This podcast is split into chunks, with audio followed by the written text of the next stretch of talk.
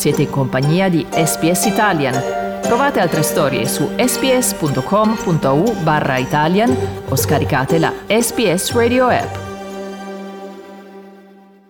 Bentornati all'ascolto del programma in italiano di SBS di quest'oggi in compagnia di Massimiliano Gugole. E ora è tornato a trovarmi in studio Domenico Gentile perché con lui discuteremo un po' insomma della notizia del giorno, i risultati delle elezioni federali di ieri. Bentornato Domenico. Ben ritrovato Massimiliano e un caro saluto nuovamente ai nostri radioascoltatori. Buona domenica. C'è tanto tanto da dire Domenico oggi. Da dove partiamo? Iniziamo dal risultato, Massimiliano, che è ancora incerto ed è anche un po' difficile seguire quello che sta accadendo dopo i voti parziali, in quanto si possono fare soltanto previsioni, ma con difficoltà perché in questa elezione la percentuale di voti per i candidati indipendenti, i Verdi e le altre eh, formazioni politiche sono stati in una percentuale eh, superiore, decisamente superiore alle altre elezioni. Quindi eh, tutti gli analisti eh, hanno difficoltà a sapere dove verranno eh, distribuite le preferenze, quindi è molto difficile fare delle previsioni. Nessuno si sta azzardando. Una cosa però è certa, la coalizione liberale nazionale non può formare un governo con i seggi che ha e neanche quelli che potrebbe vincere. Quindi c'è una certezza, Anthony Albanese è il prossimo primo ministro d'Australia e poi ricordiamo e sottolineiamo anche il primo di origine italiana nella storia d'Australia. Mm, e ora bisognerà vedere se riuscirà a raggiungere questa maggioranza di 76 seggi, quindi la maggioranza assoluta, e, oppure se invece dovrà eh, governare, andare al governo con l'aiuto di eh, altri partiti o i verdi o gli indipendenti e quindi formare una coalizione o con l'appoggio proprio di una coalizione o con l'appoggio esterno. Tra l'altro Domenico io ricordo che avevamo intervistato Anthony Albanese noi di SPS Italia un, un, anno e mezzo fa circa e proprio in quel contesto lui diceva che sarebbe stata una bella notizia per l'Australia multiculturale avere lui come primo ministro, come primo, primo ministro appunto che proviene da un background diverso da quello diciamo anglo-celtico, quindi dalle isole britanniche e dell'Irlanda. Tra l'altro il video è stato ripostato oggi nella nostra pagina Facebook, se voleste rivederlo e poi pubblicheremo anche l'articolo con l'intervista più estesa attesa. Ora Domenico, parliamo proprio di lui, quindi della, della nomina di eh, Anthony Albanese come prossimo eh, primo ministro, certamente un momento di orgoglio per la comunità italiana. Ma io, io me lo auguro perché... Eh, con Anthony Albanese e soprattutto c'è anche una spinta, se vuoi, per tutti i giovani di origine italiana a presentarsi in politica e seguire la sua strada, una strada che non è stata facile. Qui bisogna ricordare veramente eh, la mamma a cui va il merito eh, di aver eh, poi cresciuto quest'uomo che è arrivato a diventare primo ministro. Albanese, ricordiamo, è nato a Darlinghurst, qui a Sydney, il 2 marzo del 1963 ed è figlio di Carlo Albanese di Barletta e Marianne Ellery.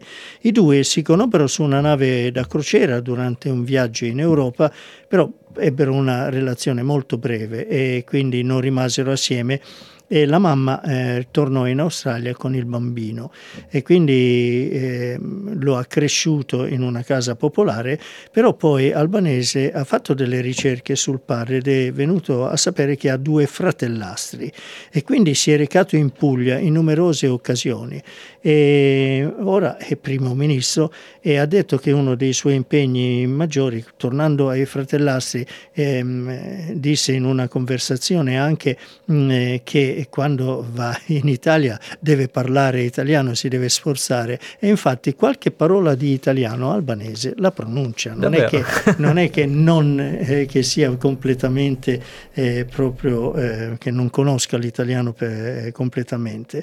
Ma torniamo ora a parlare delle elezioni. Massimiliano ora è primo ministro e uno dei suoi primi impegni, ha detto eh, ieri dopo l'elezione, è quello di mettere fine alla guerra sui cambiamenti climatici che ha diviso l'Australia. Ascoltiamolo. Together we can end the climate wars.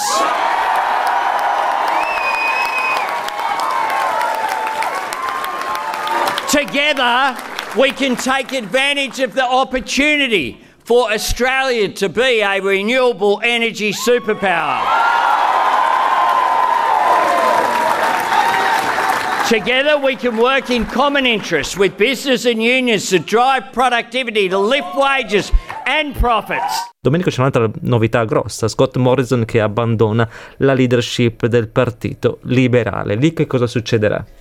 E Massimiliano, qui la stampa prevede che Peter Dutton dovrebbe essere il prossimo leader liberale e quindi anche della coalizione liberal nazionale. L'erede naturale sarebbe dovuto essere il eh, ministro del tesoro Josh Frydenberg, però ha perso il seggio di Kyong e quindi ha spianato la strada per Dutton che sappiamo è di un orientamento di destra. Morrison ha lasciato ieri sera con l'amaro in bocca perché ha detto che sotto la sua guida l'Australia ha superato numerose difficoltà. Ascoltiamolo. What Australians have endured over these past few years has shown a tremendous depth of character and resilience and strength. And each and every day, I've had the great privilege to lead this nation over the last more than three and a half years. And the one thing I have always counted on has been the strength and resilience and character of the Australian people. It has been the Australian people, under the strong support of a strong government, that has enabled all of us to come through to where we are today. Questo era il primo ministro uscente Scott Morrison e Domenico, oltre ai laboristi, festeggiano anche e forse soprattutto verdi e indipendenti. assolutamente, assolutamente grande festa e, e, per i risultati che hanno ottenuto se li meritano i verdi. Dovrebbero eh, infatti vincere due seggi in Queensland e sono in dubbio anche per una possibile vittoria eh, nei seggi di McNamara in Victoria e Richmond in New South Wales Wales. Insomma, un risultato veramente positivo che secondo il leader dei Verdi, Adam Bant, eh, ha, che ha difeso con successo, ricordiamo, il suo seggio a Melbourne, ecco, dicevamo che eh, questo è un chiaro messaggio mandato dagli elettori eh, per, al governo per prendere azioni concrete sui cambiamenti climatici. Ascoltiamolo. You've seen how much of an issue it was for people, and I think there was a real attempt from Liberal and Labor to bury it as an election issue, and we were really clear about uh, the need to tackle climate by tackling coal and gas.